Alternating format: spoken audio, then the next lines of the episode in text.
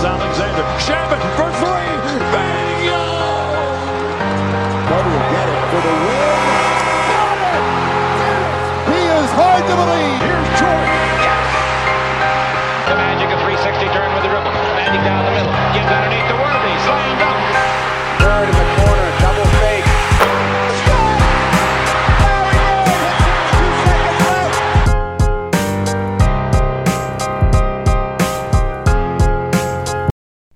What's going on, guys? Welcome to Dime Dropper, episode 9, I think, of our 24 minute recaps.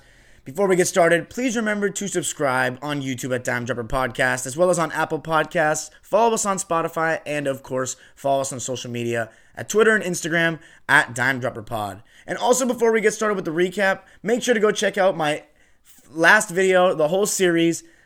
Is the NBA getting better and better? I worked my ass off on it, so please go check that out, especially in video format. So, tonight, let's get to the games, starting with my Clippers win- winning a nerve wracking game against the Phoenix Suns, another team, one of our dime dropper teams this season, who have been on an absolute tear lately. And the Clippers came out with, once again, that right kind of energy. We were switching everything to start the game, and I think that really threw the Suns off a bit because they didn't have that same kind of pick and roll dribble penetration, and the threes they weren't getting weren't as open. So you know, you guys, you had guys like Mikal Bridges, who's who has been red hot. We've talked about on this show. He was only one for seven from from the three. And Paul George, Nick Batum, especially, two big shout outs on defense, getting over screens, switching the right things, communicating. Paul George, again, having his hands very active in the passing lanes, like we saw against Utah he came up with two steals, but it was just an amazing start. Everybody was hitting. We were getting the right shots, and it was really once again Paul George setting the tone. I can't believe I'm saying this stuff, but Paul George has really been our best player so far this season, and he's been he was made up for his poor shooting night in Utah tonight, hitting all his open shots, hitting some some contested ones. I mean, the man was in his full bag. Tween, cross, step back three, you know, pull up in people's faces. I mean, when Paul George is going, He's one of the smoothest, sickest players to watch in terms of scoring the basketball in the league. And, you know, when DeAndre Ayton was switching on to him, I thought DeAndre Ayton had a, such a good game 24 points. Second great game he's had in a row. That's, that's how he can play. You know, getting in that post area, turnarounds. But he couldn't guard Paul George in the perimeter, as most bigs can't. And PG was giving him the business, along with the rest of the Suns team. The bench was awesome in the beginning. Reggie Jackson, another really good night. Luke Kennard as well, hitting his open threes, getting in the lane, hitting some floaters. Reggie Jackson with some nice driving kicks. We went up by 30, and then we had the classic. You know, I started to think to myself, like, this is too big a lead and it's too early. You know the Suns are going to make a push, and the Clippers once again just kind of went cold. And I have to say, Kawhi Leonard that mask really seems like it's bothering him because not only can he not make shots, this was his second game in a row, shooting less than 50%, and he's very, you know, efficient usually. He was, I saw him on the bench, he was breathing hard. And, you know, Brian Sieman was talking about it in commentary. He's having some trouble breathing in that mask, which I can believe, of course. And he was not good tonight. I mean, at least as far as scoring, he still did okay defensively. Got a huge steal late in the game. But, you know, the Suns came back, and it was mostly Devin Booker who was really leading that charge. Dario Saric was also fantastic in that third quarter, hitting shots from the outside and just, you know, rolling nicely, making the right plays. But D Book was really good again tonight, or I should say tonight, you know, above his season average 25 points, five boards, eight assists, and only two turnovers. So you get to four to one assist to turnover ratio. Really good. Seven of 13. But the Clips, this is the sign of when I say uh, the sign of good teams is are you able to withstand the run, even though there was no crowd? You know, the, the Suns really got back in the game and had the momentum going. Cam Johnson started hitting, but we did a good job with Cam Johnson tonight. Three of nine, two of eight from three, eight only eight points. We kept Cam Payne in check too. He only played 16 minutes, but he only had seven points. Didn't get too much dribble penetration. However, you know, when they came back, I was starting to get really nervous. Like, oh my god, am I gonna have to see freaking Clippers blew a 31 point lead like on Twitter and like for the rest of the week? But we came out and Serge Ibaka, who was in foul trouble, he had five fouls. He hit two huge threes in a row in the beginning of that fourth quarter, which kind of eased the tension a bit. And then Reggie Jackson hit a big floater. I think Ty kind of rode with Reggie a little too long for my liking, but hey, he was really good tonight, plus 16 as well. So you know what? Maybe I can't hate. We did get the job done. And Kawhi Leonard, even though he was getting hand checked by Jae Crowder, I saw a little hand check, the refs were letting him play tonight, which I liked for the most part. Uh, they were pretty consistent. But Kawhi was, you know, when he was, when anytime he was trying to go left on that right hand side, Jae Crowder was giving him a little hand check, making him go further away from the basket, and the refs were letting it slide, and Kawhi was not hitting. So, you know, I think he's got to do a little bit of that flailing he does when people hand check him. At the same time, he should have made those shots. He should have made those 30 foot, uh, 30 footers, you know, those 13 footers, 14 footers. And Kawhi had a tough one, 4 of 21, but it was really, once again, a little scuffle too. I love that action. You know, D Book had some choice words for Paul. And I love it. I love that type of fire. And Paul George was getting heated. And, you know, Paul did not take many bad shots tonight. He wasn't even rated G tonight. He wasn't even PG 13 tonight. That was rated R tonight, ladies and gentlemen, because I declare that Paul George's best game as a Clipper to this point. He was just fantastic in every way, defensively guarding. We threw a multitude of guys at Book, but he was one of the ones that took the challenge for large portions of the game. And I just thought Paul was so good tonight. And those big shots at the end of the game, and then the game winning kind of play. High pick and roll, end of the game, swing in the corner to Batum, not forcing the issue. Batum, oh my God, I love this guy. It's insane because I guess his price tag, I'm starting to believe that this is not just a good run of form. This is actually how he's going to be because it's not even about his shooting, even though that's awesome. And, you know, that won us the game tonight in ways five of nine from the field, four of seven from three. But it's really his, his defense, his communication, his seriousness to the game, his IQ, his ability to make different kinds of passes. You know, his versatility is so big and it's just made such a difference so far to the point where I'm even starting to think that maybe we don't even maybe we shouldn't even start Morris when he comes back. Maybe we just bring him off the bench because we do need a little bit more d- toughness and defense off the bench and maybe some scoring as well in different ways that isn't just perimeter scoring with Kennard and Lou. So I mean Paul George gets the, the game ball tonight, but I also thought that Batum was probably our second best player. I was so happy with him. He's just been awesome. And you know, there were like little little things like at the end of the quarter, second quarter, Paul George was about to hoist up a, uh, an open three on a tip rebound, and Batum was like, "Yo, one shot, one shot," and just little things like that, just talking, just being smart, taking you know, valuing possessions on both ends of the floor. I just love players like that. Clippers win at 112, 107, 5 and 2. So you know it's a great night for your boy. Also a great night because the Rams clinched the playoff berth. Shout out to any, any of my Rams fans out there. Three playoff berths in our five years in LA. You gotta love that. And I didn't even think we'd make the playoffs this year, so I'm pretty happy with that. So let's go to the Lakers, who played against the Grizzlies tonight. A pretty easy schedule, I might say, for the Lakers. And they came out pretty good. Kuzma was hitting some threes.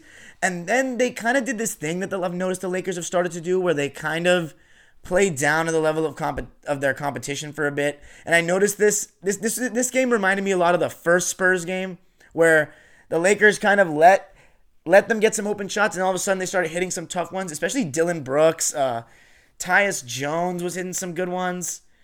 Dillon Brooks was 3 of 15, but damn, in the beginning of the game in that run, it seemed like he was hitting. Uh, Kyle Anderson, my second favorite college player of all time, has really seemed like he's gotten better in this NBA, so I'm really happy for him. Even though he was one of eight from three, but I thought he was he was good at stretches of the game. But yeah, overall the Lakers did rebound from that and managed to put on some defensive pressure and held the Grizzlies to only 18 points in the second quarter, 21 in the third, and 19 in the fourth. So the Lakers really clamped it down. You got to give some credit to, for one, Dennis Schroeder, who 4 of 13 from the field, 0 of 4. You look at the box score, you're like, oh, he didn't play that great. No, no, no, no, no. This is where we go beyond the box score, watching watching the games. Dennis Schroeder and so many people run with these casual takes. I heard so many people saying, some people saying in the beginning of the season, like before the season started, that oh Schroeder's not very good defensively, he's small, whatever.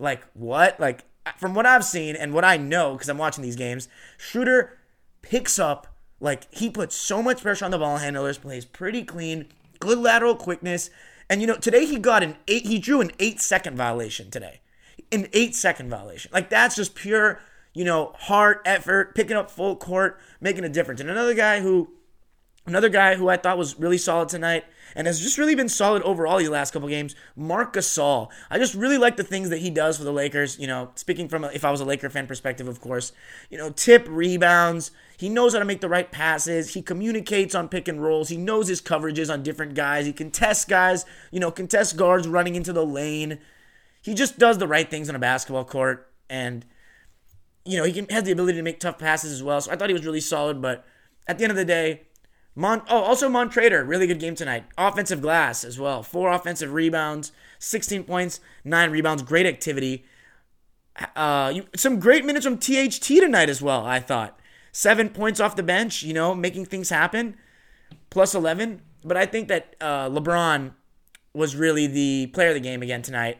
Especially the way he closed the game in the fourth quarter. He had like 10 or 13 points in that fourth quarter, and he wasn't very good in the fourth quarter the other night, even though he had that, you know, little stiff arm layup at the end.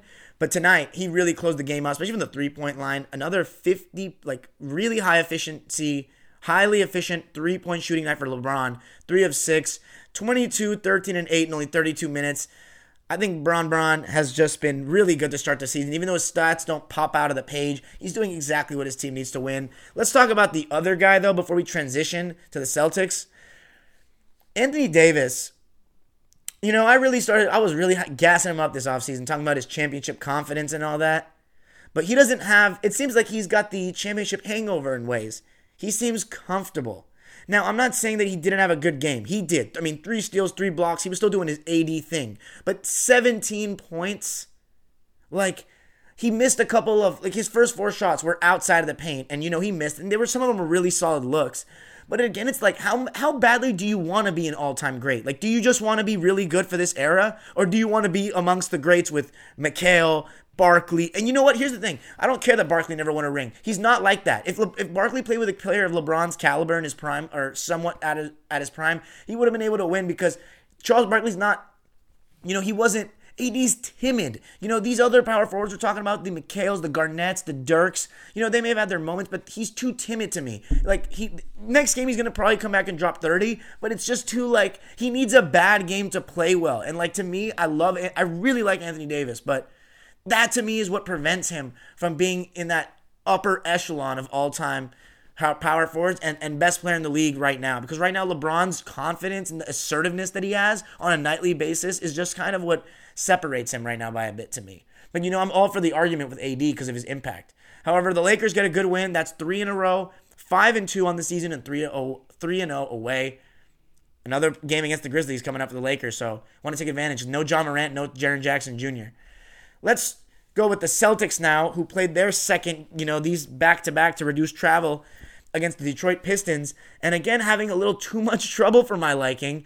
Jaylen Brown, really good again in that first half, getting into those mid range area that he is really just mastered at this point. Is no other way to say it.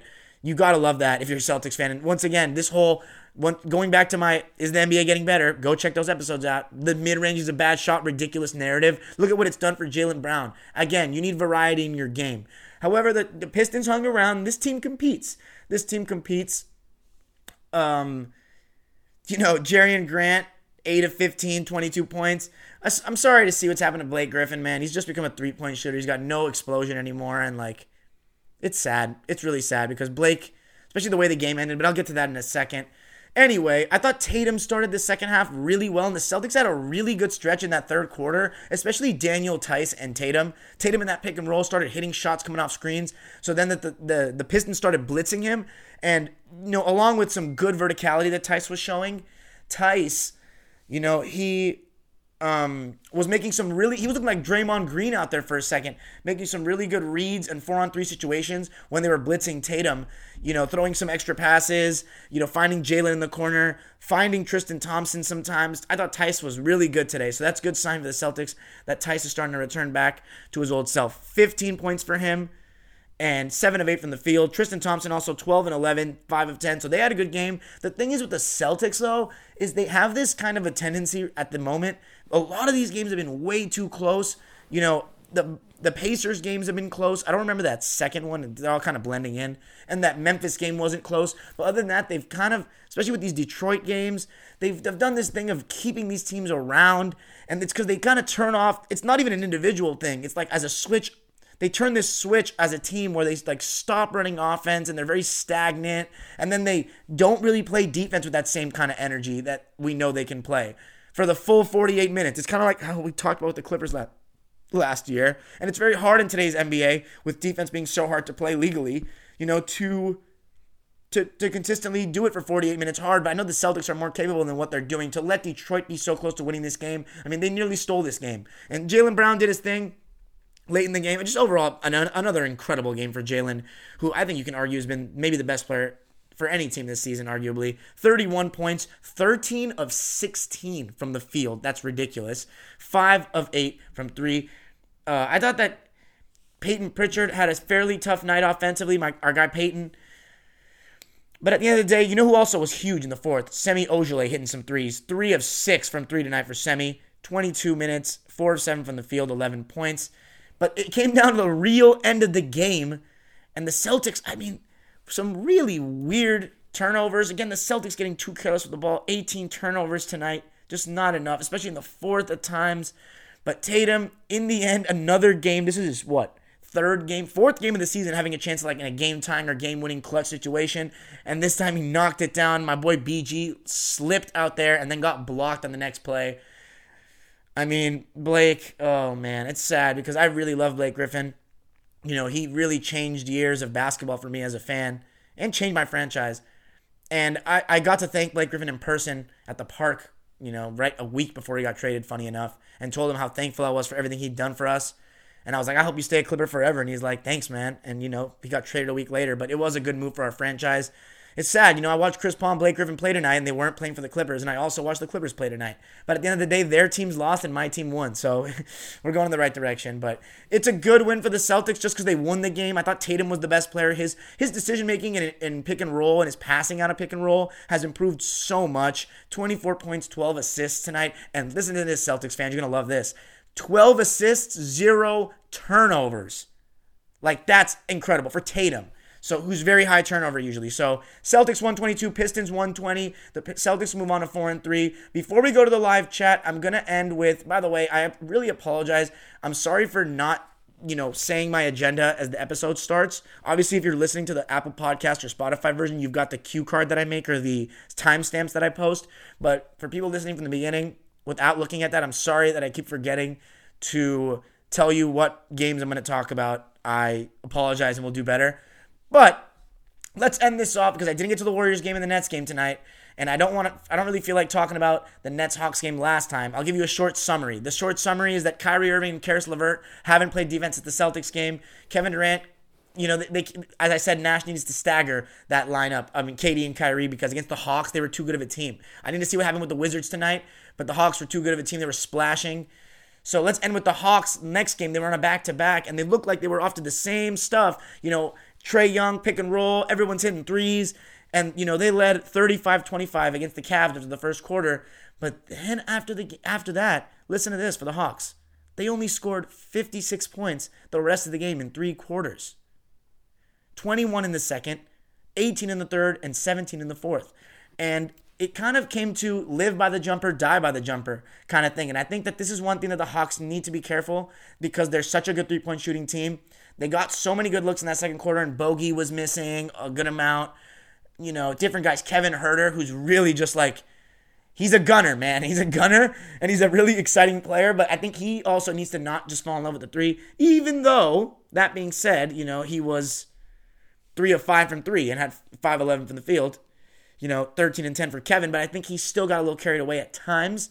But what it really was, the third quarter, the Hawks were up 15, and then all of a sudden, they went cold and started turning the ball over a lot. I don't think they had they had zero turnovers in the first quarter of, from from what I can remember, and then all the rest they turned the ball over 15 uh, I'm sorry, 22 times.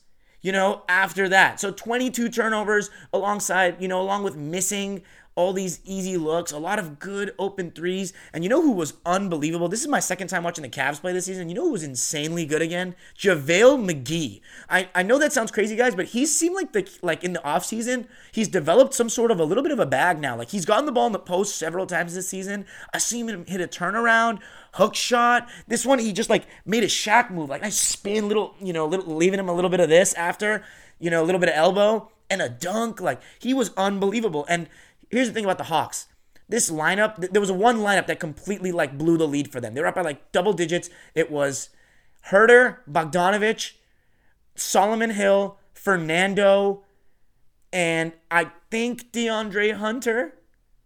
No, it was Brandon Goodwin. So you already got a lineup with Brandon Goodwin, Kevin Huerter, and Bogdanovich. It's a little small, and they struggle to guard. And Bogdanovich, really good player, has not shown me he's very good at defense thus far. And then I'm still yet to realize what Fernando's good at. Like, is he a good shooter? Is he has, clearly has no create his own shot kind of game. He's not really a presence anywhere. He, I haven't seen anything from him in terms of blocking shots really. He had zero points, zero blocks, zero steals, zero assists, four rebounds, 0 of 3. I mean, minus six in his minutes. Solomon Hill was lost out there, minus 15. He was noticeably bad for the first time this season, and the Cavs made him pay. I mean, Trae Young also, so like it was late in the game, the Cavs had kind of crawled back, but you think like, you know, that the Hawks are going to pull this one out. John Collins, although also one of five from three, three of 10, and half his shots were threes. This is when I think that Collins needs to try to, you know, that's what I was saying in the beginning of the season. Does he really have a consistent go to scoring game? Because it can't be that in crunch time, Trae Young, you know, their offense all perimeter based without Gallinari, they're going to struggle with that. You know, Bogdanovich, you know, he's a good player, but he was cold this game. He was cold. 4 of 12, 3 of 9 from 3. And late in the game, so guys, the Cavs inched back. And Trae Young, I don't know if it was fatigue because they were playing two games in a row, but like he stopped attacking in the pick and roll. He just kind of didn't want to turn the corner anymore. And he started trying to like kind of flail for fouls. You know how so by the way, Trae Young, if you haven't noticed, guys, he's I think people are starting to notice because Steve Nash said it wasn't basketball in the middle of the game the other day. But he has this move. It's kind of like the Chris Paul move where he gets turns the corner or gets the step on his man, and instead of like using his butt and you know shielding him, kind of like staying in front of him where he gets the high defender behind him, he just instead of what Chris does, he you know feels the contact and shields him and steps into the floater. Trae Young feels the bump and just flails and throws it. Any sort of contact he feels in that back, he just throws it. And I think that he's it's kind of his his version of you know a Harden esque kind of move where he's drawing fouls easily. So I just think people should keep an eye on that. I don't know if refs need to keep an eye on that or if that's illegal or what you think of it. Let me know what you think of it, but keep an eye on that. Trae Young getting bumped from behind, off guys getting over screens. Anyway, he just stopped attacking. He even airballed at one point, and the, the Hawks were down by like they tied the game. Kevin Huerter tied the game, and then Collin Sexton hit a cold-blooded three contested over. I think it was Bogdanovich. It was big time. And Trae Young and and like DeAndre Hunter or John Collins, like these guys missed little layups like at the end of the game, like very easy, like close ones. And John Collins missed a freaking dunk. So that kind of told, tells you what kind of night it became for the Hawks. So main moral of the story for Atlanta can't fall too in love with that three ball, but most more often than not, those shots are gonna fall and they won't lose that game. Anyway, we're around 24 minutes. I guess we'll end it at 23 Jordan style tonight. Anything else I'm forgetting before we go to the live chat? I don't think I need to go over anything else. Yeah, because I wouldn't I don't want to get into the Warriors Blazers game since they just played tonight, so we'll get to you about that tomorrow. I think tomorrow I'm going to go with just the live and uh, talking to YouTube and no podcast version because I'm going to release the podcast version of the Has the NBA Gotten Better and Better Part 3 to not flood the channel. Anyway, that's all for me, guys. Let me know what you thought of this episode. Let me know what you think of what I'm saying. Make sure to subscribe. Peace out.